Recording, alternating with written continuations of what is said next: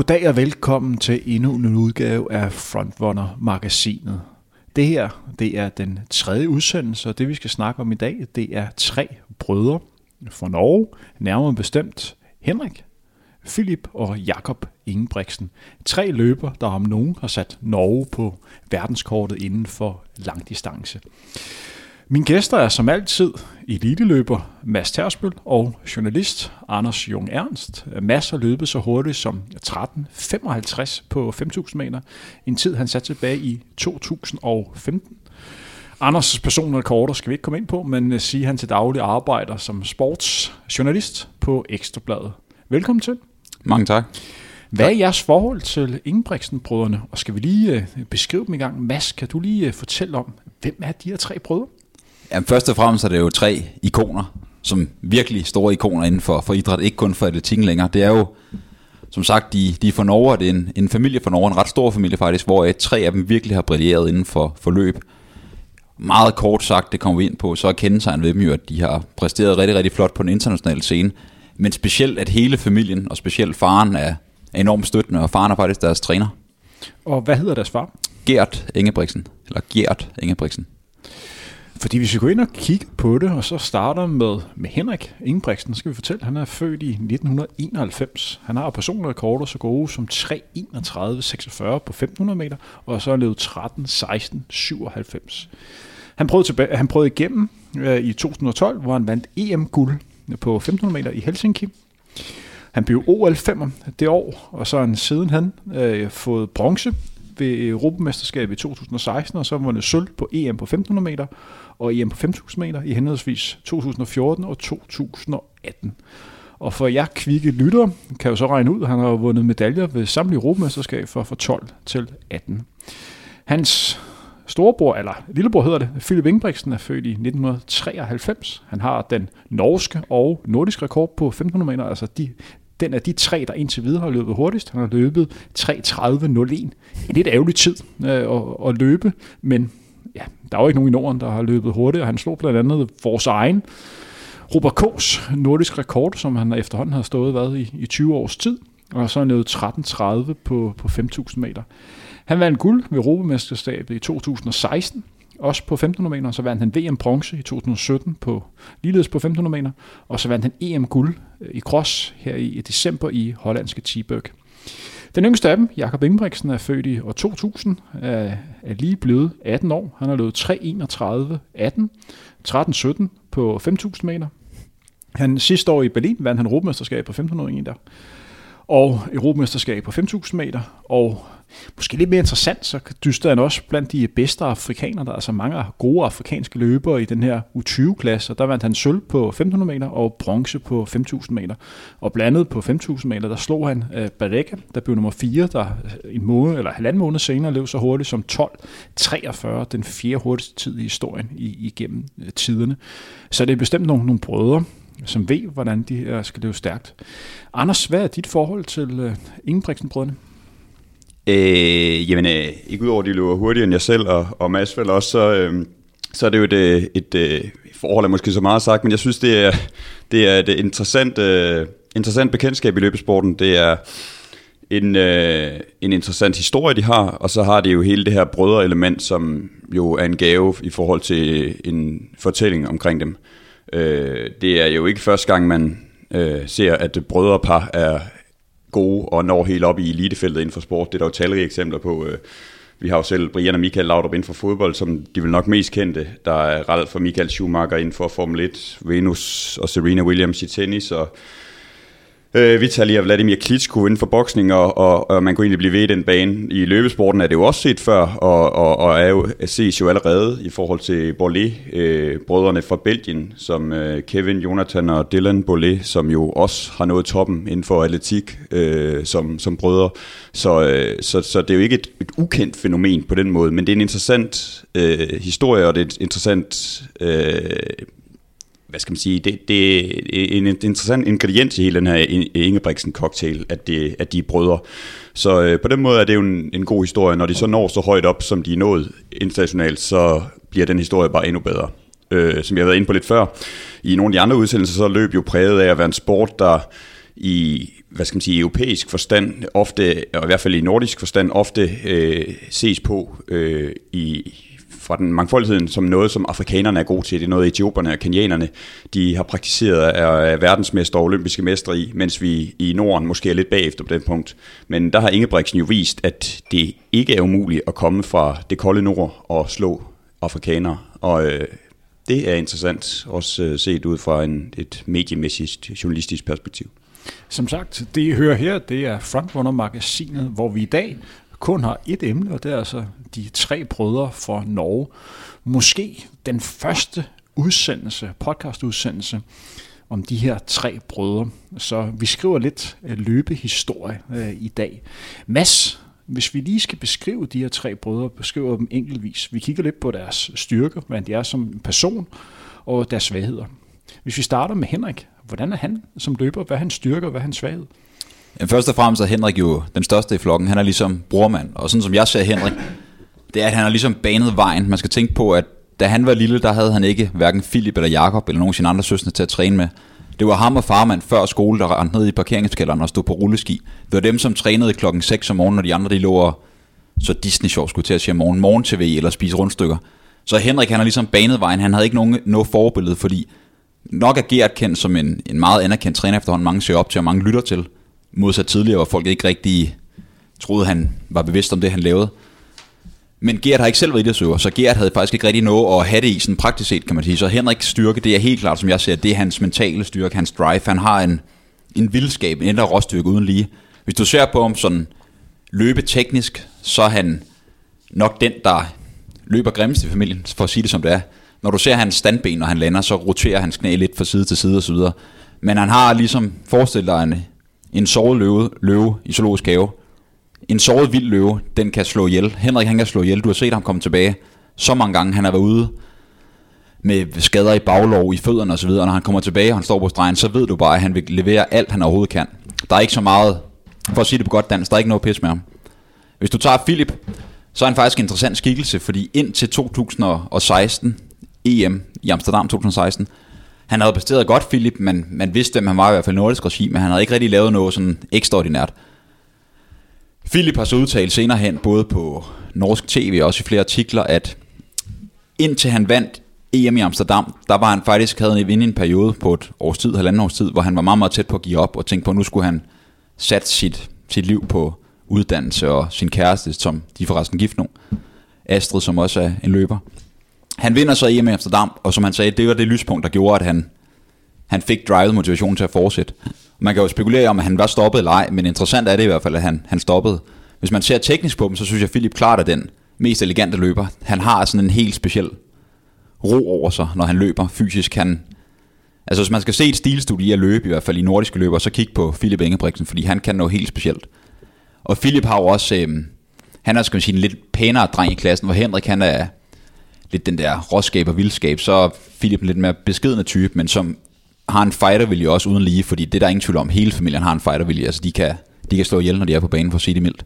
Jeg tror også, Philip kan komme rigtig, rigtig langt, som jeg allerede har set. Han er, har nok lavet det største familien har set. Han blev træer til VM, hvor han altså løb, forresten se løbet fra 2017 VM. Han vælger at løbe en flok afrikanere op, udefra, jeg kan ikke huske hvor, efter ikke så langt ind i løbet, løber han hele vejen op og bliver nummer tre. Det er helt vildt, og det kræver noget, et mod uden lige. De andre Vesterlinge turde ikke løbe dem op, fordi det, det koster at gøre det. Så har vi Lillemand Jakob, som... Før vi ja. snakker om Jakob, fordi han er et kapitel i sig selv, så vil jeg gerne lige have Anders på banen. Hvordan ser du, Henrik og Philip? Øh, jamen, jeg har en, øh, hvad skal man sige, dugfrisk rapport fra en norsk kollega på VG, Verdensgang, øh, der vil er, kan man sige, pendant til Ekstrabladet øh, eller BT herhjemme, øh, det norske medie, som jo øh, virkelig beskæftiger sig meget med de her brødre. En, øh, en journalist, der hedder Øjstein Jarlsbo, som har fulgt Ingebrigtsen-brødrene øh, særdeles tæt i, øh, i flere år. Og øh, han siger om dem, lidt som masser også er inde på, at, at, at det er jo, øh, de har jo fælles træk bestemt, Øh, sådan er det jo med brødre, men de er også øh, forskellige. Øh, som, som Mads er inde på, så er Philip lidt mere den tilbageholdende type af de to, øh, eller af de tre brødre, øh, og det er også det, han har bidt mærke i, når han snakker med dem. Øh, Henrik og, og, øh, og Jakob er, er, hvad skal man sige, lidt mere, mere frem i skoene, øh, og Jakob er jo uden tvivl, øh, hvad skal man sige, det største aktiv, hvis vi skal tage et, øh, et, øh, et standpunkt på nuværende tidspunkt, også fordi han er en mand, der har fremtiden foran sig, og allerede nu står med to EM-guld øh, som, øh, som teenager, hvilket er, er helt uhørt. Øh, men, men hvis man skal tage dem sådan lidt op helikopterperspektiv, og nu også med udgangspunkt i, i, øh, i øh, min norske kollega der, så arbejder han jo på, øh, på det største medie, skal jeg ikke kunne sige, men det er i hvert fald et af de største medier, der er i Norge, og, og der laver de jo en, en top 100 liste over de største sportsfolk i Norge, og der må man bare, kan man kaste et blik på den og se, at alle tre Ingebrigtsen brødre faktisk er på den liste over de 100 største. Det siger lidt om, hvor store de er i Norge, og Øystein Jarlsbo, som han hed, fortæller også, at, at de har formået at gøre øh, atletik i Norge til øh, sommerens øh, svar på øh, langrand om vinteren. Og det siger ikke så lidt i, i det land. Øh, så, øh, så der er ingen tvivl om, de her tre, de er altså øh, markante skikkelser i, i norsk elitesport. Ikke kun i norsk atletik, men altså også sport øh, helt op i, i, i helikopterperspektiv.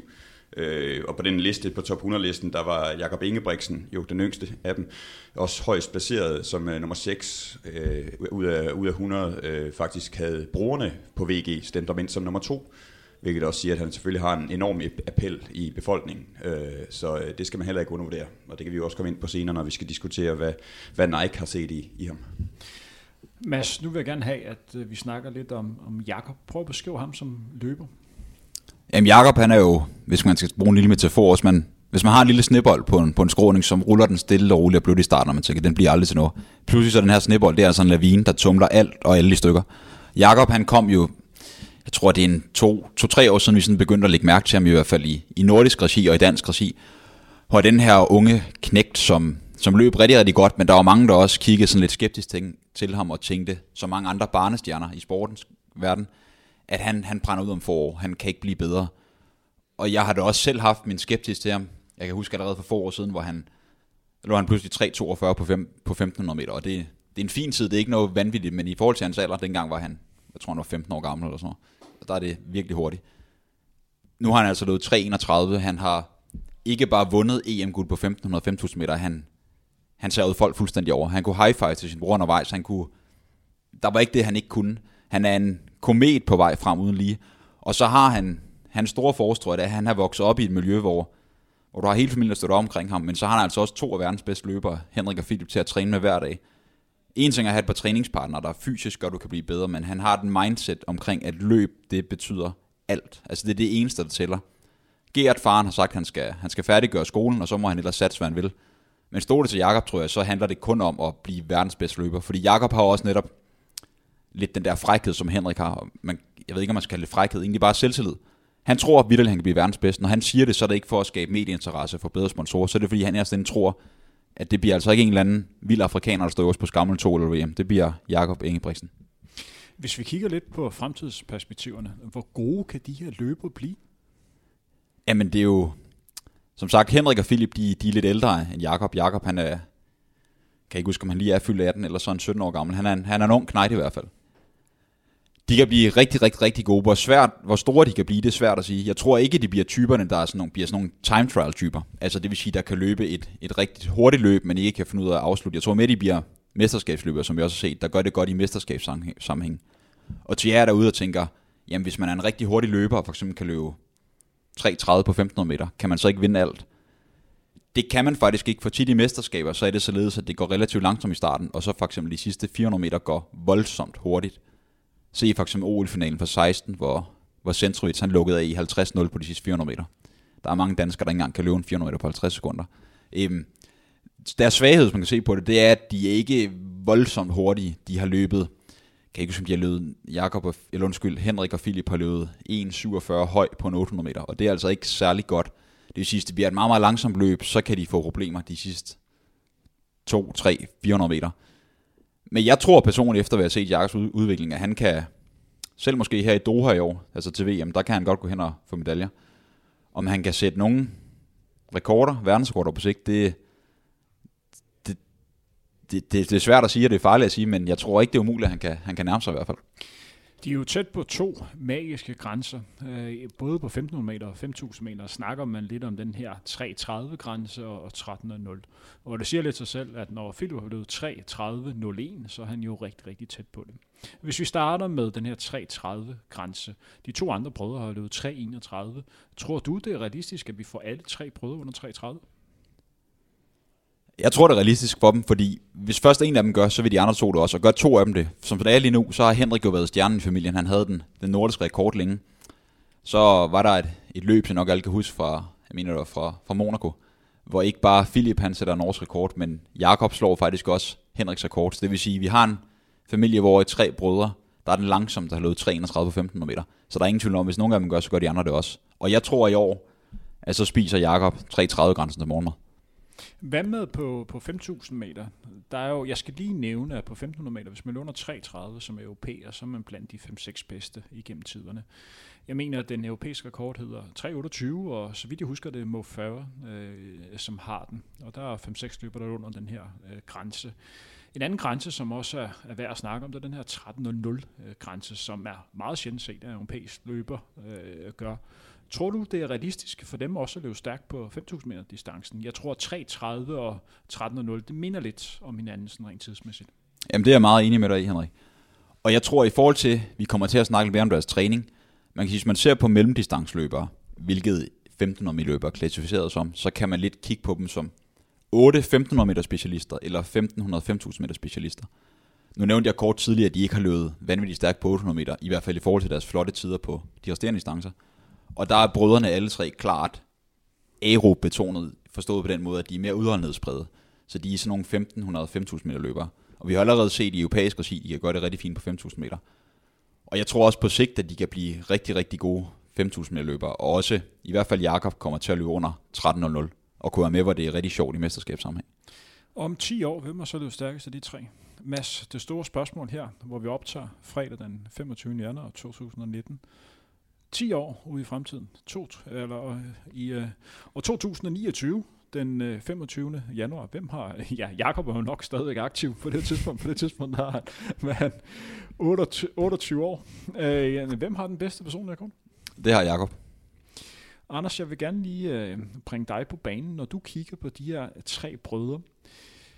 Er det muligt for dem at blive endnu mere populære i Norge, eller har de top? Øh, det er muligt for dem at blive endnu mere populære i Norge, og øh, der skal jeg skynde mig at sige, at, at, at øh, rygdækning eller min argumentation her vil jeg primært finde hos øh, kollegaen, jeg fremhævede før fra, fra VG, som jo sidder tættere på det i Norge, og han siger, at han tror ikke, at de har toppet endnu i popularitet. Øh, skal også huske på, at, at Jakob Ingebrigtsen er jo blevet øh, er jo, øh, eksploderet i, i forhold til interesse omkring ham efter, efter hans EM-bedrifter. Og, øh, og udover det, så har vi jo også den her NRK-serie på, på Norsk TV med Team Ingebrigtsen, som jo øh, har gjort utrolig meget godt for dem i forhold til at få bredt deres tilstedeværelse ud over atletikbanen ud i den norske befolkning. Så øh, der er rigtig mange i Norge, der kender dem, øh, og øh, det ser man jo også på den, øh, den førnævnte top 100-liste. Øh, så, så jeg tror ikke, øh, som jeg hører fra, fra Norge, at, øh, at de, de her drenge er toppet endnu øh, i forhold til popularitet. Jeg vil så sige, at, at det er jo primært øh, Jakob, der skal være katalysatoren i Ingebrigtsen-motoren, øh, forstået på den måde, at jeg er næsten sikker på, for at vende tilbage til et spørgsmål før, hvem af dem, der får den bedste tid. Uanset om det bliver Henrik eller Philip, der får den bedste tid, så vil Jakob stadig være det største aktiv i Ingebrigtsen-familien.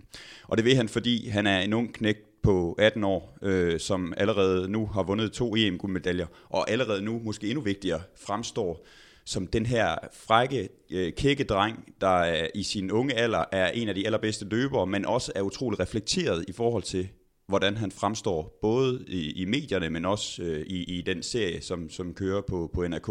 Vi taler altså om en mand, der, der, der stadig er teenager, men måske husker mange hans interview efter, efter EM-triumfen i Berlin, hvor han faktisk står og fortæller i et øh, såkaldt flash-interview, hvor det tit og ofte handler om, at øh, folk er glade for deres guldmedalje, og de har arbejdet hårdt for det her, og nu skal de ud og fejre det, og det bliver en utrolig stor aften.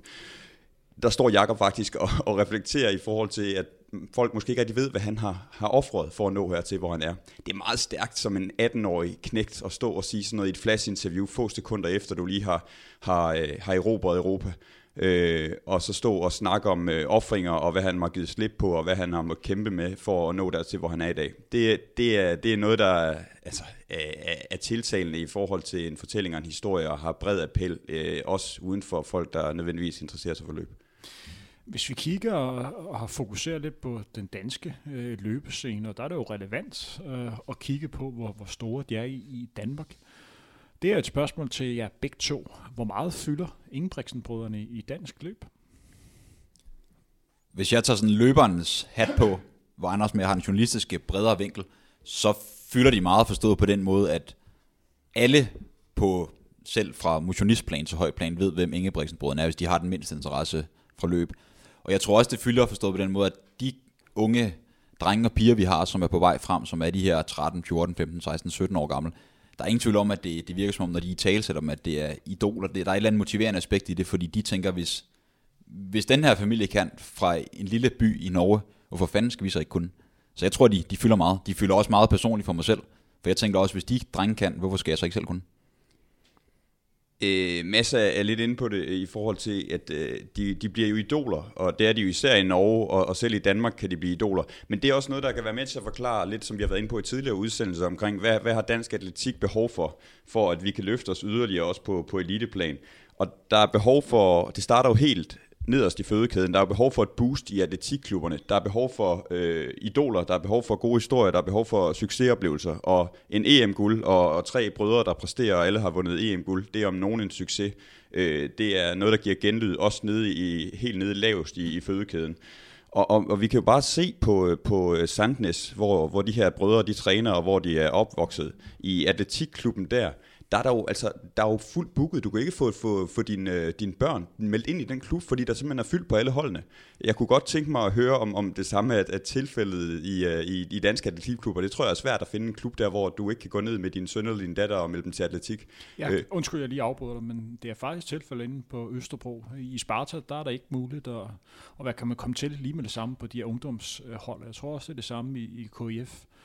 Øh, men, men og det, det, er, det er jo så en, en, øh, en hvad skal man sige, det første, den første byggesten i, i så at, at stable, øh, bygge, det, bygge det, et, øh, hvad skal man sige, et, et succesfuldt atletikhus, fundament i, i Danmark. Så, så det, er jo, det, er jo en, det er jo en god historie, hvis, hvis det er tilfældet, og som du siger, det er.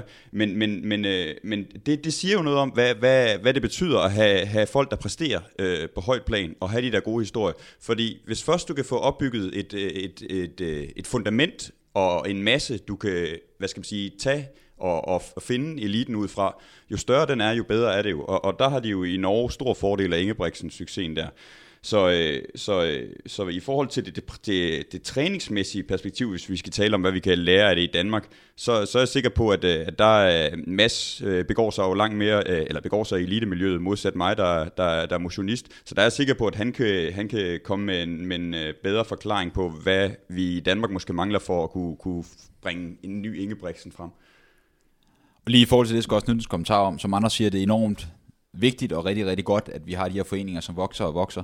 Men Gert Ingebrigtsen, altså farmand og træner til dem, har også udtalt tidligere, at hvis vi vil skabe topsportfolk, så er vi simpelthen nødt til at se væk fra foreningerne. Man kan sige, at Danmark og Norge minder om hinanden på mange måder. ingebrigtsen har gået deres egen vej. Karoline Grøvdal, som er en kæmpe kvindelig løber fra Norge, har gået sin egen vej. Og Sondra Mohn har gået sin egen vej, som indtil Mo Farah for nylig nappede den, havde den europæiske rekord på maraton. Så jeg tror også, det er vigtigt, at folk tør gå deres egen vej, og ikke nødvendigvis melder sig ind i den lokale sportsklub for at gå hele vejen. Det kan lidt være sådan en, en sovesofa, hvor forældrene parkerer dem i forhold til nogle, en familie, som virkelig tager ansvar og siger, vi, det betyder ikke noget, hvad videnskaben siger, hvad de forskellige, øh, hvad skal man sige, ansvarshævende folk inden for et forbund siger, vi, vi går den vej, vi tror på det, og det har de i den, gang gjort, i den grad gjort. Hvis vi kigger på, hvor store Ingebrigtsen-brødrene er, når vi sådan kigger på den brede pind ude i hele verden, hvor, hvor store er de, hvis vi sammenligner lad os sige, med en, med en fodboldspiller? Øh, hvad for et niveau af en fodboldspiller skal vi op på, for at vi nogenlunde kan, kan sammenligne dem? Mm, det, er jo, det er jo svært at, at lave sådan en, øh, en rangliste, kan man sige, fordi det er jo, det er jo vidt forskellige sportsgrene, og, og øh, hvad, hvad for et udgangspunkt skal du tage i forhold til, om du er i Danmark eller i Norge? I Norge har de jo ligesom taget sammenligning i forhold til at lave den liste der, som de så, det er jo så verdens gang VG, der har lavet den liste, og det er selvfølgelig dem, der må stå på mål for den. Men, men der kan du se, at, at, at alle Ingebrigtsen er blandt de 100 største sportsfolk, og altså også foran adskillige fodboldspillere. Jeg mindes ikke, om der er en fodboldspiller, øh, fra Norge, der var vurderet højere end Jakob Ingebrigtsen på 6. pladsen. Det mener jeg ikke øh, var tilfældet, men øh, det, øh, det skal ikke... Øh, hvad skal man sige, øh, stå på mål for i forhold til, det er jeg ikke sikker på, men, men, men jeg ved da i hvert fald, at han var nummer 6 på den liste for 2018, og når brugerne stemmer ham ind som nummer 2 på selvsamme liste, så må vi altså konkludere, at han i hvert fald i befolkningen, mål på VG's øh, afstemning, er vurderet til at være en blandt de to største atleter i Norge. Det var jo sådan, da der blev sat verdensrekord på maratondistancen i Berlin. Elie Kipchoge, der løb helt fantastiske 2.01.40. Jeg skal lige gøre opmærksom på, at der er en lytter, som har skrevet ind øh, til os, at øh, verdensrekorden rent faktisk hedder 2.01.39. Og det er faktisk sådan, at man er ikke 100% sikker på, om den hedder 2.01.39 eller 2.01.40. Det afhænger lidt, hvor du kigger, men lad os holde den, at det ligger der omkring, så, så langt er væk. Og der anden er det hurtigere, det er markant hurtigere end alle andre. Men ved den lejlighed kom nyheden herhjemme ud på Reuters øh, med overskriften, en kenianer sat verdenskort på maraton. Anders, øh, med dit journalistiske virke, er Ingebrigtsen efterhånden blevet så store herhjemme, at da de blev europamester, øh, vil de kunne bære og have navnet selv, eller hvad man så siger, en løber for Norge?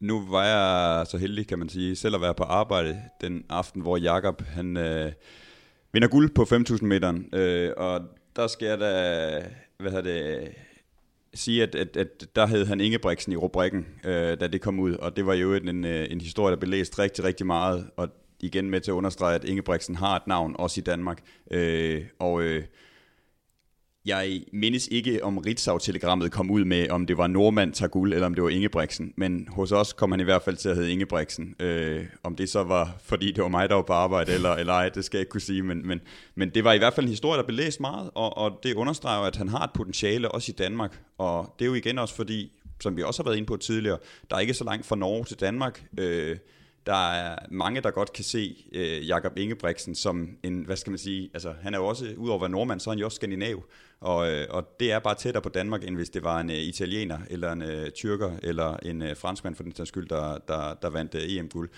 Så øh, de har bestemt også potentiale i Danmark, øh, men selvfølgelig er det et, et mindre potentiale, end, end, end, øh, end det er i Norge. Øh, jeg tror heller ikke, at øh, Jakob Ingebrigtsen vil blive vurderet til at være blandt de 100 største atleter, hvis du lavede en, øh, en, en 100 største sportsstjerner, hvis du lavede en, en rangliste i Danmark, øh, hvor du tog øh, alle verdens øh, sportsstjerner med. Det kan være, at han kommer derop, men øh, i Norge vil det jo med sikkerhed være tilfældet. Mads, når du går ind og kigger på de her tre brødre, og det her spørgsmål bliver stillet til dig som eliteløber, hvordan du ser på det. Vi har jo tre løber, som virkelig har brudt igennem på den europæiske og verdenseliten. Øh, løber, der ikke er bange for at melde ud. Vi løber ikke på, uh, kun mod europæerne, men vi løber også imod afrikanerne, og, og vi kan uh, slå dem. Det med, at det er løbere for Norge, når du kigger på dem, du har lidt svar på dem, men jeg vil gerne have, at du kommer endnu mere ind på den. Bruger du det som inspiration, og så tænker, når de kan, så kan jeg også, eller bliver man også samtidig udstillet, fordi rent faktisk viser, hvor langt man egentlig taler fra, at det rent faktisk godt kan lade sig gøre herhjemme? Jeg tror det er det, hvilken mentalitet man har. Jeg synes, der er for mange mennesker, også i sporten, der har sådan en offermentalitet. Som hvis andre er gode, så ser de dårligt ud i forhold til. Sådan tænker jeg ikke selv. Jeg ser det mere som inspiration. Hvis de kan, så er det også muligt for os. Og ja, så kan du selvfølgelig sige, at vi på andre selvfølgelig er udstillet, men igen, det er vores eget valg. Vi kunne vælge. Vi kunne ikke vælge vores forældre, det, det er svært, det er en anden snak. Men vi kunne have valgt for unge alder at spise bedre, sove bedre og træne langt mere seriøst. Så for mig ser jeg, det er bare en kæmpe inspirationskilde. Og lad os øh, lukke den der, fordi vi har travlt af. Vi har mange ting, vi skal igennem. Vi har glædet os alle til rigtig meget til at snakke om de her tre brødre fra Norge. Mads, det næste, vi skal ind på, det er, hvordan de træner. Du har lidt indblik i, i deres træning. Kan du lige fortælle om, hvad for en filosofi de arbejder på? Jamen sådan groft overordnet set, hvad jeg har, har læst og nørdet igennem tiden og snakket med flere af deres, øh, hvad skal man sige, norske kollegaer, løbere og så, videre, så er det jo de er lidt atypiske i forhold til hvad skal man sige, den traditionelle mellemdistanceløber på, på 15 distancen, hvor der er præget af meget intensiv træning, meget anaerob træning. Øhm, vi skal ikke komme ind nærmere på fysiologien, det kan folk lige selv slå op, det tager simpelthen for lang tid. Men deres træning er meget betonet i at bygge et så stort, groft sagt aerofundament op som overhovedet muligt. Og de er ikke typerne, som man kører sådan en speciel høj mængde de løber typisk, Jakob en smule mindre, men Philip og Henrik omkring de der 160-165 km om ugen. Det kan lyde af meget, men tænk på, hvis man løber 400 i snit per kilometer, så det er altså ikke meget mere end 11 timers træning om ugen, rent løbemæssigt. Øhm, de bruger rigtig meget tærskeltræning i deres, hvad skal man sige, deres tilgang til det, hvor det for dem handler om at, at have en så, så høj, så hurtig anaerob tærskel som muligt. Der er de specielt kendetegnet ved at køre de her dobbelt tærskelsdage, altså hvor de for eksempel, et eksempel kunne være en tirsdag og en lørdag, hvor de typisk kører de her tærskelpas, hvor de måske om formiddagen løber 25 gange 400 meter, med meget kort pause. Øhm, de løber lige omkring deres tærskelfart. Og hvad vil det sige at træne efter tærskelfart? Jamen det er den fart, man sådan efter et videnskabeligt perspektiv, og der er også lidt forskellige definitioner, kan holde i, i cirka 60 minutter, uden at akkumulere mere mælkesyre og større forskydninger i natrium-kaliumbalancen i cellerne, end man kan nå at, at genoprette.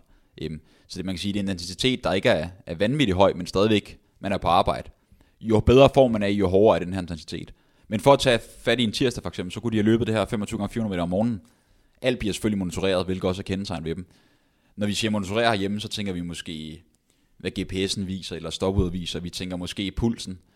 De tager lige skridtet videre og gør noget, som jeg tror, vi kunne lære meget af herhjemme. De, øh, de måler rigtig meget på laktaten, og specielt Gert er kendt for at bruge utallige strips af de her små blodmanchetter på, på drengenes øh, blodværdier undervejs i træning. Så det vil sige, at de justerer undervejs. De får ikke at vide, måske de skal løbe en specifik hastighed, men at de skal løbe lige omkring den her tærskel. Typisk på tærskel, der løber de ikke, i hvert fald ikke hurtigere end tærskel. Heller lige på, eller en lille bitte smule langsommere, for netop ikke at producere for meget mælkesyre. Om eftermiddagen kunne det så være at gå ud og løbe 8 gange 1000 meter igen i, i tærskelfart, med kort pause.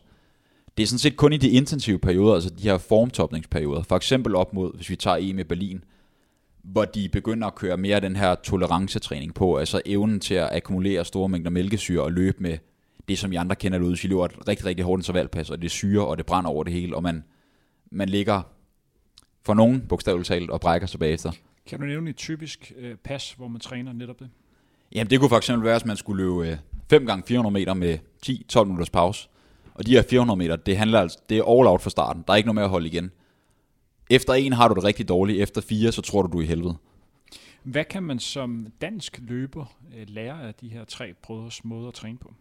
Jamen, jeg tror som, der er en fysiologi, en kendt fysiologi, norsk øh, videnskabsmand, som har fulgt mig i mange år, har rigtig, rigtig mange test på, på de her drenge. Og han siger jo sådan overordnet set, at ned med farten, op med kilometerne, op med mængden.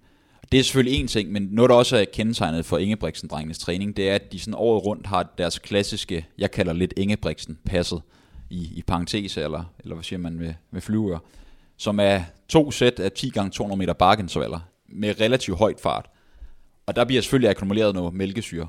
Derudover ved jeg også, at de, de bruger en del tid på at lave drills, koordination, plyometriske øvelser, al den her stabiliserende styrketræning, som mange bruger alt for lidt tid på, netop for at blive, de ser det som den fuldkommende atlet. For mange herhjemme skal lære ikke kun at løbe, men også at lave al den supplerende træning, for at kunne præstere bedst muligt. Det er jo ikke nogen hemmelighed, at de alle tre har dyrket langrand og også på rulleski i perioder til deres træning. Undtagen Jakob. Undtagen Jakob, han har ikke, han har ikke brugt det. Hvad, der, hvad betyder det for to andre, at de benytter rulleski og langrand? Jamen det betyder, at uh, langrand kan man sige, det er sådan en non-impact sport. Det vil sige, at man får ikke det her, uh, den her belastning for stødene, som man gør i løb. Så de kan har trænet for eller en, en masse, masse timer udviklet et, et meget, meget kraftfuldt hjerte- og kredsløb. Dannet en masse blodkar i, i musklerne, som har gjort, at de relativt hurtigt med måske en, en relativt lille løbemængde har gjort det godt, fordi deres såkaldte motor har været ret stor. Det samme ser vi jo, at Sondre og Karoline Grovdal også har gjort. For dem, som følger de tre løber på sociale medier, det kan jo være en del af jer, som hører det her program, og får lyst til at, at følge dem. De er jo meget aktive på blandet Instagram. Der kan man se, at når de er på træningslejr, også om sommeren, så ligger de og løber en del øh, ture på løbebånd, også intervaller. Hvad er argumentet for en sommerdag at ligge og løbe intervaller på, på løbebånd? Jamen det er fordi, at når jeg tænker igen Ingebrigtsen-drengene, og specielt når jeg tænker Gert Ingebrigtsen, som er træneren, så er det intensitetsmonitorering. Det vil sige, at alt skal være klokket til mindste detalje.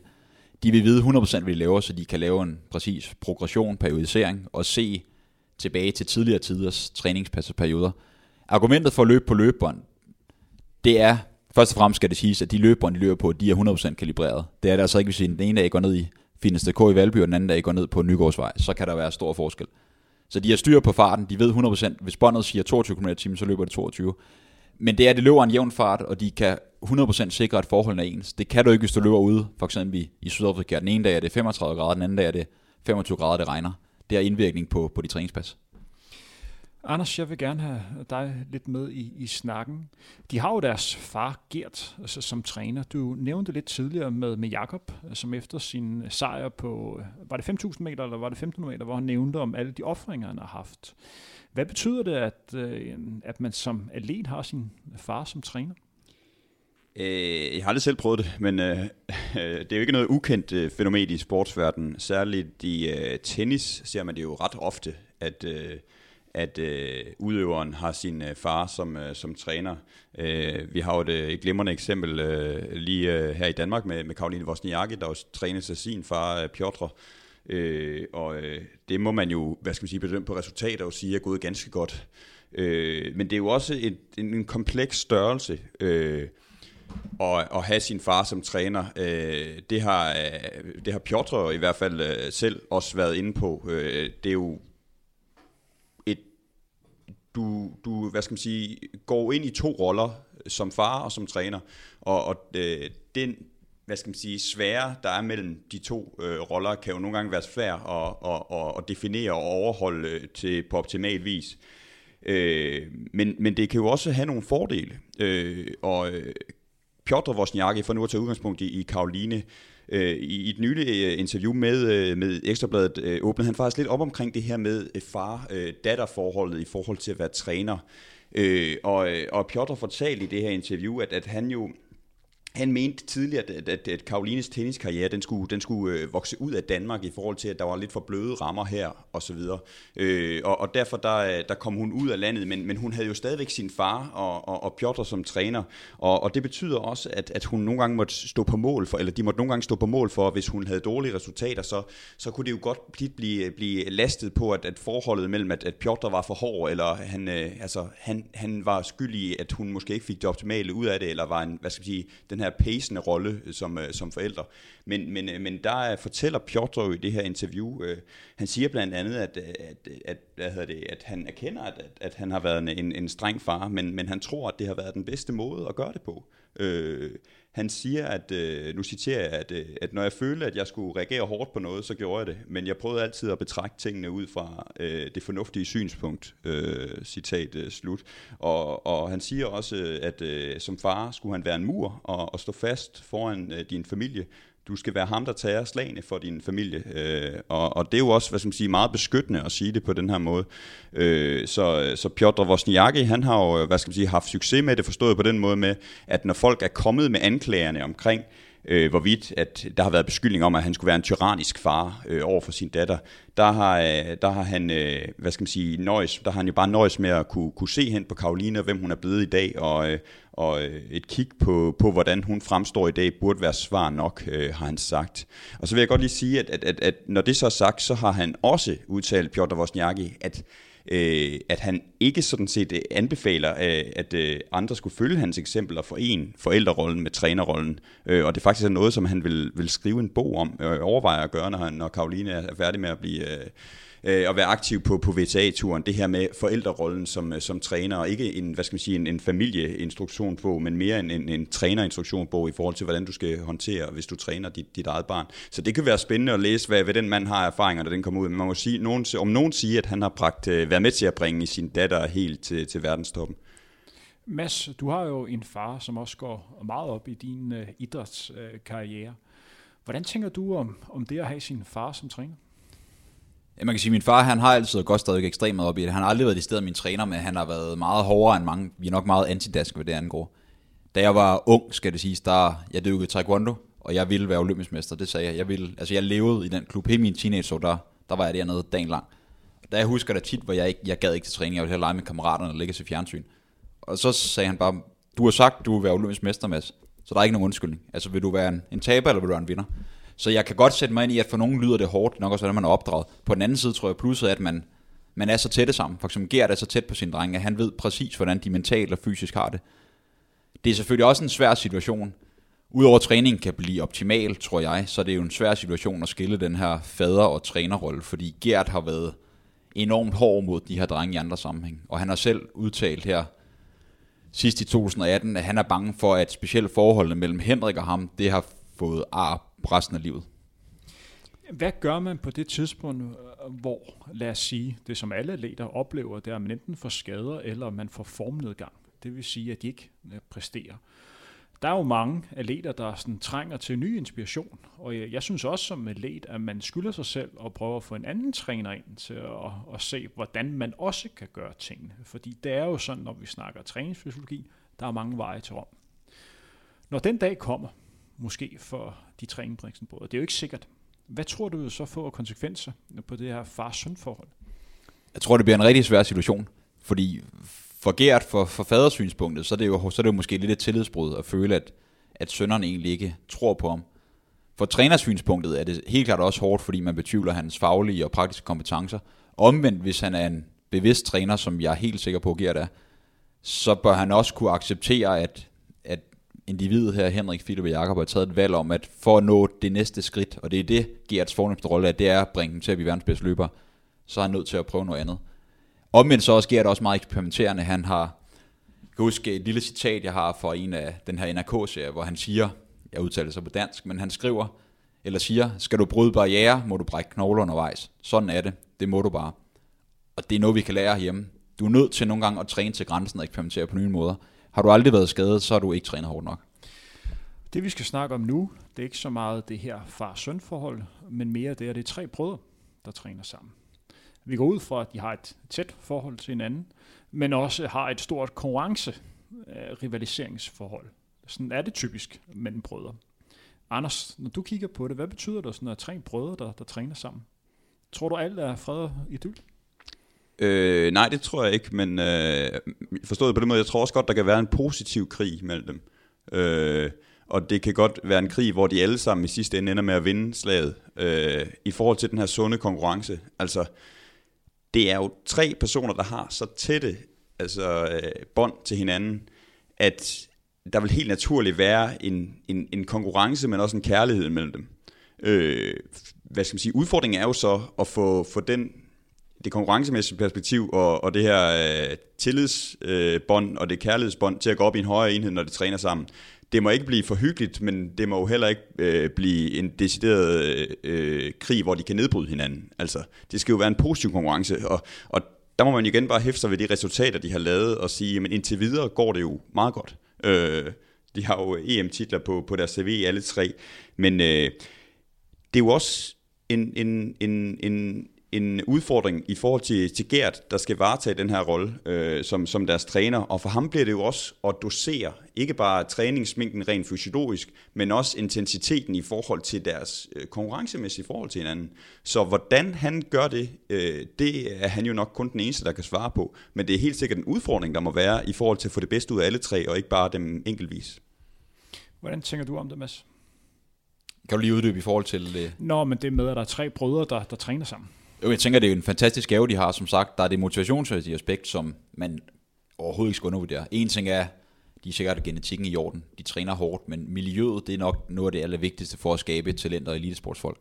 De, har, de bor stort set sammen, har i hvert fald boet sammen alle sammen, og de har hinanden hver eneste dag. Jeg tænker også, som, som Anders er inde på, at så længe konkurrencen er sund, så er det kun en fordel. Og det virker det også som om, jeg husker specielt, at da, da Jakob han vinder både EM på 1500 og EM på 5000 meter, og Henrik han havde lidt håbet at få et rigtig comeback, hvor han kunne vinde. Der Henrik han udtalte flere steder offentligt, der op på sociale medier, at han var lige så stolt, som var det ham selv, af at hans lillebror han havde vundet det her. Så jeg tror, at de har en, det er en rigtig positiv rytme, de er inde i, hvor de støtter hinanden på, på alle måder. Mads, du er også aktiv på, på sociale medier, øh, og ved at en gang imellem er måske ikke helt sandheden, øh, man siger. Tror du på det, han skrev der? Eller tror du måske, det er bare han skriver det, som der måske er bedst for ham at skrive, men ikke nødvendigvis det, han mener. Altså, der er ingen tvivl om den der marketingsmæssige værdi, for nu er de jo nogle, nogle store navne for, når der er mange, der, der følger dem på en eller anden måde i den sportslige verden. Men den måde, han agerede på, på tv-kameraet efterfølgende, hvor det er følelserne, du, din puls den er tæt på max, du har syre op til ørerne, og alligevel så havde han så stor glæde i øjnene af, at lillebror han havde vundet. Det, det tror jeg 100% på ja. Jeg ved da selv, hvis, hvis jeg nogensinde skulle, hvis der skete min søster noget eller noget andet, så vil jeg 100% lægge, lægge krop til, hvis der kom et par store fyre, ville skyde hende. Altså jeg tror, de er det på samme måde. Den der beskyttende følelse. Vi går lidt videre, for det var jo sådan, at for et par år siden, der kom der en dokumentarserie på Norsk TV om, om de her tre brødre, hvor man ikke kun følger dem, men også øh, følger de resterende i den her familie Ingebrigtsen. Vi skal ikke komme ind på, hvor mange søskende der er, bare konstatere, at de er mange. Anders, du har jo set den her udsendelse. Hvad er det for en udsendelse, du ser? Øh, det er i hvert fald en udsendelse, som øh, jeg ikke er den eneste, der synes er interessant, for det er jo blevet en kolossal øh, succes i Norge, og, og sådan set også uden for, for Norges grænser. Øh, og man skal ikke undervurdere øh, betydningen af den her Team Ingebrigtsen-serie. Øh, Øjstein øh, Jarsbo der fra, fra VG øh, fortalte også, at, at han faktisk tror, at, øh, at den her serie, den, den har været mere udslagsgivende for deres popularitet, end deres øh, titler og deres præstationer på banen er. Og så kan man jo selv øh, begynde at lave regnestykket med i forhold til, hvad de har opnået, øh, og, og hvad den serie så har givet dem. Øh, men, men det er da også en, en meget øh, god årsag til, at, at den er blevet så populær, og den serie har været så udslagsgivende for, for deres øh, succes, øh, også målt i interesse og, og popularitet i befolkningen. Øh, fordi den er jo, hvad skal man sige, meget transparent, og i, i, i den her verden øh, på, med sportsstjerner på, på eliteplan, øh, der kan det tit blive en meget lukket affære. Øh, jeg kender det jo personligt fra, fra fodboldverdenen i forhold til, at når du skal i, ud til øh, udenlandske spillere eller udenlandske klubber, så er der jo det, er jo, det er jo enormt kanaliseret kommunikation i forhold til topstyring fra klubberne og helt ned i sidste led med, hvornår spillerne står til rådighed, eller hvad de må, må deltage i, ofte i hvert fald. Og hvor at, at det her Team Ingebrigtsen-program, øh, det er jo bare øh, et, et, et, hvad skal man sige, du er fluen på væggen inde, til, inde i deres dagligstue. Og, øh, og Gert Ingebrigtsen har selv i, øh, i, i, et, øh, i et interview med, med Norske Dagbladet fra, fra oktober 2018 sagt, at, at det, det, det er klart, at det, øh, jeg citerer igen, det er klart, at det går ud over meget andet, når vi er med i en tv-serie. vi bytter kvalitetstid bort i forhold til familie og kæreste, men vi må bare prøve at balancere det. I Team Ingebrigtsen var, det aldrig noget, var der aldrig noget take two. Enten så er de der filmer, eller også så bliver det ikke til noget. Øh, der er ikke noget manuskript, og øh, det gør det lidt mindre krævende for os. Ingenting er arrangeret, og vi viser bare, hvordan hverdagen er, siger han øh, i det her interview. Og det er virkelig øh, et interessant, øh, en, en interessant perspektiv, at du på den måde får lov til at komme indenfor i, i noget, som du i hvert fald i mange andre sportsgrene ikke har mulighed for at komme i kulissen. Øh, og øh, vi kan jo, hvad skal man sige, øh, drage parallel til, til et par danske projekter, der, der ganske vist er anderledes, men, men benytter sig af nogenlunde samme klare retningslinjer for, for at give et indblik i kulissen. Og, og det øh, i forhold til både succeser og skænderier, som det jo også er i, i Ingebrigtsen. Det er jo både deres op- og nedtur, du kommer tæt på. Øh, men øh, Discovery Networks i Danmark stod, af, øh, stod bag det program, der hed Mellem Håb og Håbløshed, som har kørt nu her øh, i, i forbindelse med Superligaen øh, over, over efteråret med, med AGF, fokus på, på AGF, hvor man sådan kommer i kulissen, øh, øh, ind i kulissen og ser, hvad der foregår der på, på kontoret og på, på træningsbanen. Og, og forgængeren til det program var jo, var jo det her Superligaen backstage med Randers, hvor man også altså kom helt ind i omklædningsrummet og mærkede, hvad er det egentlig, der fungerer, hvor vi kommer helt ind til der, hvor, øh, hvor vi ikke lige øh, får øh, talestregerne normalt fra aviserne, eller, eller det her hurtige interview efter kampen på tv. Og det er altså noget, der kan noget, og begge programmer, hvad skal man sige, det er Superligaen Backstage vandt sidste år øh, tv-prisen for, for årets bedste sportsprogram, og, og det her mellem håb og håbløshed program om AGF er nomineret til, til samme kategori, øh, som faktisk uddeles her i, i weekenden. Så der er ikke nogen tvivl om, at, at, at sådan nogle programmer, det er altså noget, der, der kan noget, og det er noget, som der er efterspørgsel på. Og hvad kan vi lære af det i, i dansk løb? Øh, vi kan lære, at, at, at det vil være noget, der sandsynligvis skulle skabe samme succes, hvis man kunne gøre noget lignende i, uh, i Danmark. Vores udfordring er jo så bare, at vores øh, idrætsudøvere i forhold til atletikken endnu ikke er op på et niveau, som Ingebrigtsen-brødrene er på. Øh, og hvis man kan tage diskussionen om, hvad kom først, høn eller ægget, så var det jo alligevel trods alt øh, stadigvæk op på et vist niveau i forhold til popularitet, før det her tv-program begyndte at køre. Det vil være svært at lave et lignende program allerede nu med en dansk atlet øh, inden for løbeverden, fordi interessen ganske enkelt ikke er helt op i det hype-niveau, som det er i Norge endnu.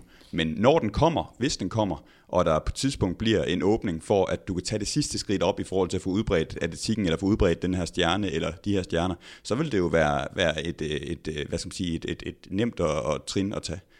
Hvad tænker du om programmet, Mads? Jeg synes, det er fantastisk. Nu har Anders kommet et rigtig, rigtig fint og, og længere indblik i det. Jeg synes, det er fantastisk at få et indblik i en, i en ærlig dagligdag. Fordi som vi ser det, drengene, de render rundt i underbukser, de ligger på sofaen i bar mave, de er fuldstændig, som jeg antager, at de i virkeligheden er. Øhm, også at Gert han tør være, fordi Gert har været meget, meget udstillet. Det er typisk ham, der bliver udstillet. Man kan sige, det er drengene, der bliver udstillet, hvis de ikke præsterer, som de, som de ofte gør, men de gange, hvor de, hvor de som ikke går. Men Gert han er udstillet, fordi han netop er, er faren, og jeg tror, det er det, der, skal man sige, der går mange mennesker på, at han er så hård. Jeg husker specielt en episoden for, for den her serie. Jeg tror, det var for sæson 1, hvor Philip øh, og familien, kæresten, Astrids familie, har inviteret ham på, på ferie. De har betalt hele muligheden, og Gert, de står nede i køkkenet og snakker, Philip og, og Gert og Henrik tommer lidt sådan rundt i baggrunden, og så Philip siger, at, at han er blevet inviteret på, med, hvad hedder det, på ferie af familien, og alt er betalt, så der er ikke noget med, at, at farmand skal hjælpe til med at spille noget til. De er i gang med en sæsonpause, hvor de har en, jeg ved ikke, to-tre uger, hvor de ikke laver det store. Jeg mener så, det er 1. juli, datoen er irrelevant, men der starter de op igen. Og Gert, som sagt, han er, han er kontrol og monitorering med alle ting. Og de kommer ikke hjem til den her dato, de kommer hjem nogle dage efter. Og Gert, han er sådan, enten så er du med os, eller så er du mod os. Det vil sige, hvis du vælger at tage med familien, så er du ikke en del af det her princip, så er du ikke en del af teamet længere, så er du ude.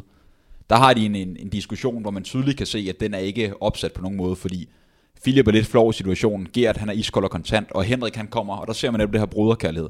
Han blander sig, han siger til faren, at du må han lige slappe lidt af, om Philip kommer tre eller fire dage senere, det er nok ikke det, der gør, om man bliver verdensmester i fremtiden eller ej.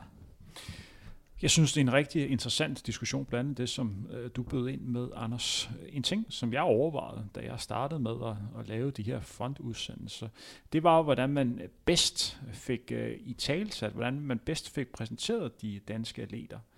Hvis vi tager udgangspunkt i en dansk løber, som, som jeg synes har et højt sportsligt niveau, og også formået at være med i, i finaler til Europamesterskabet de sidste to gange, som noget en dansk løber sjældent er, nemlig Ole da der havde ham med i, i studiet. Så var det et spørgsmål, der blev stillet ham, det var, hvordan træner du Ole? Der var ikke så meget spørgsmål. Min point er lidt, hvis du havde en cykelrytter ind, hvis du for eksempel havde Jakob Fuglsang ind, så var meget spørgsmål, hvordan føles det at, at vinde den her etape, og øh, hvad, hvordan tænker du om fremtiden, og hvor fedt er det at være cykelrytter? Her fik du et spørgsmål, der kun handler om hans træning. Og som løber, hvis det er det, det handler om, hvordan han træner, så bliver man rimelig hurtigt uinteressant. Fordi det primært handler om, hvad herre for Danmark kan få ud af ham. Hvad kan jeg lære her? Og jeg tror, hvis vi skal løfte løbesporten og der igen, hvad kommer først? Høj sportslig niveau eller mere historiefortælling? Jeg tror simpelthen, man bliver nødt til at bygge lidt mere historie på de her løber for at gøre dem langtidsholdbare. Ellers så er det rimelig hurtigt overstået. Hvad tænker du her, Anders? Jamen jeg tænker, at uh, apropos Jakob Fuglsang kontra Ole Hesselberg, jeg tror godt, Ole Hesselberg kunne gå en tur fra... Uh, fra Kongens Nytorv op til hovedbanegården i København, uden at blive genkendt. Jeg tror, hvis Jakob Fuglsang gjorde det, så tror jeg, der var flere, der ville vende hovedet. Og det understreger selvfølgelig bare, at Jakobs stjernestatus i den almindelige befolkning er større end Ole Hesselberg, selvom de begge to jo er, er blandt de ypperste inden for deres felt.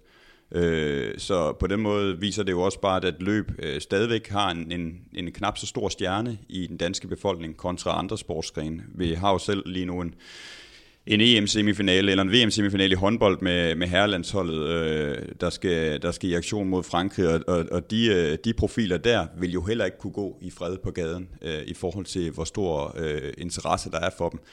Øh, jeg tror, du har ret i, at, at, at, at der er behov for den lidt større øh, fortælling. Der er behov for den menneskelige historie. Noget, som vi også har været inde på tidligere. Altså, det er jo tit det, der gør øh, fortællingerne interessant. Og det er jo også derfor, at Ingebrigtsen-brødrene er, er rigtig interessante. Det er jo, som vi har været inde på, det er jo både deres... Øh, Øh, deres øh, indblik, vi får i deres dagligdag igennem det her tv-program.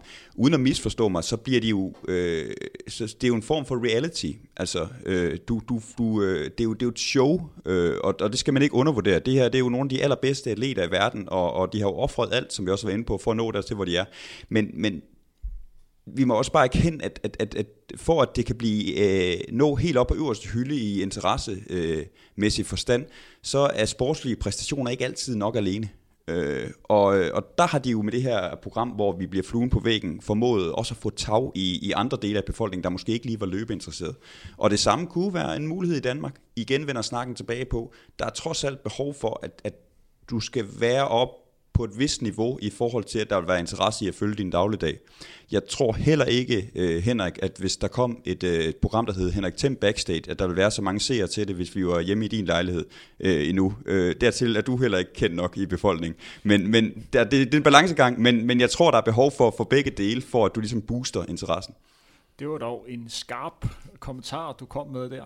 Så du skal være opmærksom på, at det er også mig, der redigerer den her udsendelse her.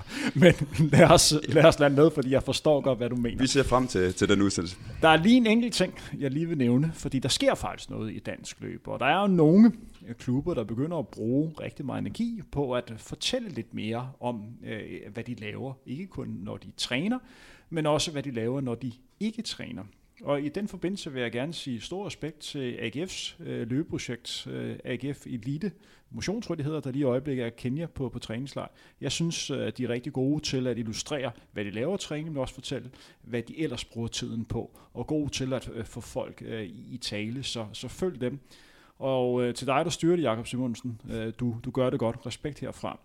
Vi skal lidt videre og så øh, snakke om Nikes investering i, i de her tre brødre. For det er jo ikke nogen hemmelighed, at Nike ser et stort lys. Ikke kun i Jakob, men også i Philip og Henrik. Og der knytter sig en, en lille sjov historie i forbindelse med, med Nike og de tre brødre. Det var sådan i 2012. På det tidspunkt var der ikke særlig mange, der kendte Jakob. Philip var begyndt at, løbe lidt, men ikke noget lysende talent. Og så var der Henrik, der på det her tidspunkt var blevet nummer 13 til Europamesterskabet i Barcelona på, øh, på 1500 meter. Og han har også vist lovende takter hvad kan man sige, på, på den norske scene. Jeg tror, han har vundet et, et norsk seniormesterskab. Han havde en personlig rekord på 3.38-3.39. Nogenlunde niveau med den danske løber på det tidspunkt, der hed Morten Munkholm Øh, som nogle af jer øh, måske kender. Han stillede op til Europamesterskabet i Helsinki, som det år var sådan et optagsstævne til OL, så som var i London. Men ikke desto mindre var der ganske god konkurrence. På det her tidspunkt var jeg oppe og besøg en god ven af mig, David Møller, som arbejdede for, for Nike i, i Oslo, hvor Henrik havde været på besøg på dage før. Henrik var lige oppe og afleverede et forslag til, hvordan hans kontrakt eventuelt kunne se ud en uge længere ud i fremtiden, hvor han selvfølgelig har vundet Europamesterskabet på, på 1500 meter. Han var ikke en, man snakkede om, der kunne vinde det her mesterskab. Han var ikke engang en, man overvejede, der kunne komme i top 5. Lad os sige som det er, man troede ikke rigtigt på det, op på det, øh, det norske Nike-kontor. Men ikke desto mindre, en uge efter var han europamester på, på 15 meter, og som han sagde efterfølgende, hvis jeg ikke skulle vinde, hvem det skulle så? Nike har siden den dag taget de tre løbere i hånden og, og støtter dem. Hvorfor er Nike så interesseret i de her tre løbere, udover deres sportslige niveau? Øh, øh passer de godt sammen, Nike og Ingebrigtsen? Udover, som du siger, de enkelte præstationer, man kan sige, hvis, hvis vi kun havde Henrik for sig, Philip for sig og Jakob for sig, så var de selvfølgelig interessante, men der var andre løbere, de kunne investere mere interesse, flere ressourcer i. Det, der gør dem rigtig, rigtig interessant, det er jo, at det er en, det er en familie, det er tre brødre, det her. Som Anders fortalte tidligere, har vi set eksempler på det i sportsverdenen, men, men det er unikt, de er tre, og det er endnu mere unikt, at hele familien støtter så meget op, som, op omkring dem, som de gør. Og specielt, at faren giver, at han er deres træner. Det er jo en historie uden lige. Selv hvis, de, selv hvis Jakob ikke havde vundet Romesterskabet, de måske havde fået sådan nogle sekundære placeringer og blevet nummer 3, 4 eller 5. Så den her historie, der er bygget omkring det, alle de offringer, der er gjort, netop på kvæg i medierne har ligesom personificeret dem, det gør, at det er marketingsmæssigt et, en kæmpe værdi for, for Nike, specielt i, hvad skal man sige, Europa, i hvert fald Nordeuropa, hvor de ikke rigtig har andre kæmpe stjerner. Uh, Anders, når du uh, følger de tre Ingebrigtsen-brødre på sociale medier, som du uh, er ud for, at du gør, hvad ser du på uh, deres sociale profil, som er så vigtig uh, nu til dags for, uh, for atleter? Øhm, jeg vil sige det på den måde, at det, der er interessant og det jeg tror baggrunden har været for Nikes interesse i også at booste dem, øh, det er at Ingebrigtsen, specielt Jakob, som jo er den, der har flest følgere på, de, på Instagram for eksempel, han har jo omtrent cirka dobbelt så mange som de to andre brødre. Øh, han er også den, der poster, eller hans, hvad skal man sige, manager, eller hvem der gør det altid, om det er ham selv, eller, eller manageren, eller, eller øh, PR-manden, der, der står for, for det hele, det skal jeg ikke kunne sige. Men tror, jeg tror da, at han ofte gør det selv, øh, i forhold til, at der også er en del på private. Men, øh, men der, er, der er det jo, øh, han har jo dobbelt så mange posts, mener jeg, som, som Henrik og, og Philip har. Så på den måde der er han jo den, der er mest aktiv. Øh, øh, men øh, men øh, jeg tror, at, at, at Nike ser et specielt lys i Jakob, fordi at der er så mange øh, ting, der taler for, at han kan blive et kanon stort aktiv for dem. dels er der det sportslige, som vi har været inde på nu, med øh, talentet og det, han allerede har opnået, fremtiden foran sig. Han er altså kun 18 år gammel, og så har han lidt det her det kunne være naboens søn, eller ham lige over på den anden side af vejen. Det er jo altså en nordmand på 18 år, der øh, altså øh, han, han øh, ligner jo en, en helt almindelig dreng, som, øh, som du kunne møde nede i Netto, men han er bare afsindig god til at løbe. Øh, og så er det altså en, som vi også har været inde på, en, en, øh, en, en person fra Norge, som blander sig i noget, som Afrika i gåseøjne har patent på. Etiopien, Kenya. Lige pludselig bryder han ind på den her scene, og hele det her... Øh, øh, øh, hvad skal man sige, øh, den, her, den her fortælling med, at der kommer altså nogle drenge fra Norge nu, der siger, øh, det her, det er, nu, nu går vi sgu op ud af Europa og verden, også selvom det måske ikke lige er på vores hjemmebane. Øh, det, det kan noget, øh, og, og det, det tror jeg da også, at Nike har set, og så, øh, så har de jo... Øh, hvad skal man sige, fået, øh, fået lidt ekstra benzin på den her motor ved, at han går hen allerede nu her, altså som 18 år, jeg vinder to EM-titler. Øh, inden for det samme døgn, tror jeg, det var ikke. Øh, så, så det, øh, det kan noget. Det sidste, vi skal snakke om, inden vi lukker ned i dagens udsendelse, er dette øh, emne, der handler om, hvor, hvor godt Norge gør det som idrætsnation. Fordi hvis vi kigger på de andre sportsgrene, og ikke kun kigger på atletik, der er ikke nogen hemmelighed, der senere i dag bliver spillet semifinaler ved håndbold-VM. Vi tre i studiet er meget spændt på, om Danmark slår Frankrig, men senere bliver der også spillet Norge mod Tyskland. Det vil sige, at Norge er kommet i VM-semifinalen i, i håndbold. Håndbold med al respekt, ikke en lige så stor sportsgren som, øh, som atletik, men vi kan godt tillade os at sige, at det er efterhånden blevet en relativt stor øh, sportsgren. Der bliver flere og flere lande, så, som satser på det. De havde et historisk godt vinter-OL sidste år, hvor de var en af øh, de lande, der historien, der fik flest øh, medaljer. De har lige haft en kvindelig fodboldspiller, som øh, fik den første Ballon d'Or, blev kåret til verdens bedste øh, kvindelige fodboldspiller. Hvis vi går ind og kigger på atletikken, Udover at de har Ingebrigtsen-brødrene, øh, så har de en Carsten øh, Warholm, som er verdensmester og europamester på 400 meter hæk. Det hører til sjældenhederne, at vi har en europæisk mester på den distance. Det er en distance, der normalt bliver max domineret af USA. Så det med, at vi har en norsk løber, så, som er den bedste af alle. Det er meget, meget unikt. Så har vi Karoline øh, Kørdal, som har løbet en af de hurtigste tider øh, i Europa på 3000 forandring, og tager ofte øh, medalje ved Europamesterskabet i cross. Jeg tror, hun har gjort det de sidste hvad er det, fire år ja, i træk, hun har, hun har fået det. Så har vi Sondre Moen, som sidste år løb imponerende 2.05 på maraton og satte PR med lidt over 5 minutter. Har altså den næst hurtigste tid på den distance igennem tiderne i Europa. Det er kun legendariske Søren Mo Farah, som har levet, levet hurtigere. Og vi snakker altså om Mo Farah, som er født i Somalia. Øh, Sondre Moen er født i Norge. Hvad gør man rigtigt i Norge? Hvad kan man lære øh, i Danmark af, af de her sportslige resultater? For det er unikt på et land, der består af hvad? 4-5 millioner mennesker. Hvad tænker du, Mads? Jeg tænker først og fremmest, at de er enormt gode til at vidensdele. Man kan sige, i Norge, der er sportstoppen der, det er ligesom øh, Olympiatoppen hedder det. Og hvad jeg kan forstå, hvad jeg hører for, for andre i den verden, så, så er sportsgrenene imellem rigtig, rigtig gode til at vidensdele med hinanden. Jeg føler, at hjemme kan vi lære mere af, at både den enkelte træner skal simpelthen få et højere vidensniveau herhjemme. Jeg, uden at hænge nogen ud, men de fleste, de ved ikke nok om basal fysiologi og træning. De er måske rigtig gode til pædagogik og så videre. De skal vide mere om træning, periodisering og så videre. Derudover så skal de enkelte trænere, og det er det, jeg føler, nordmændene gør godt. De ser ikke kun på, at hey, løbetræner her ved siden af mig. Hvad, hvad gør du rigtigt? De lærer også sportsgrenene imellem, det vil sige langrenstrænerne lærer måske af løbetrænerne. Derudover så kigger de også på, hvad, hvad gør man egentlig i baseball? Jeg tror, vi er nødt til at se i et meget bredere perspektiv, end vi gør i virkeligheden, hvis vi vil gerne være bedre herhjemme. Så er vi selvfølgelig nødt til at blive bedre til at lade folk virkelig ture og satse, og folk godt må sige, jeg vil faktisk være verdens bedste. Jeg ved godt, 99.999, der siger, at de bliver det ikke, men hvis nu 1 million sagde det, så der, får vi altså en er verdens bedste hjemme i Danmark.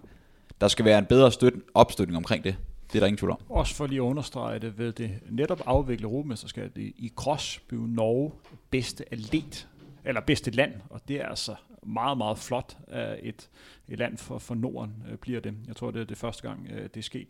Hvad tænker du, Anders, om den her norske dominans? Er det et tilfælde? Yeah, jeg, tror, det, jeg tror, det er svært at, at, at sådan lave den endelige konklusion på sådan et spørgsmål, for du kan jo også gribe det andet ved at sige, jamen, hvor står norsk fodbold i dag kontra dansk og svensk fodbold? Der halser de jo bagefter. Så, så det er jo lidt, hvad du ser på.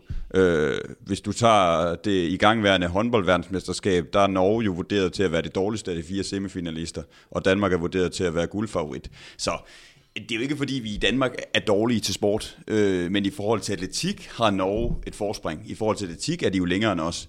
Øh, og, og det var en diskussion, vi har haft lidt tidligere omkring, hvordan kan man gøre dansk atletik, øh, hvad skal man sige, øh, få, det til at, til at blive, øh, blive promoveret bedre og få bedre resultater der, det er jo en større diskussion, og det er jo også en diskussion, som, som jeg ikke føler, at jeg har det, det endelige svar på, og jeg er sikker på, at Mads med sit indblik i, i træningen og, og, og helt ned i afkrogene af dansk atletik kan give et mere fyldskørende svar der, men, men det er svært at forklare helt præcis, hvad det er, der gør Norge til en god atletik øh, nation, hvis ikke at vi kender øh, alle de ingredienser, der er i deres, øh, deres opskrift. Og det gør vi jo af gode grunde ikke, fordi vi ikke er tæt nok på det. Jeg er i hvert fald ikke.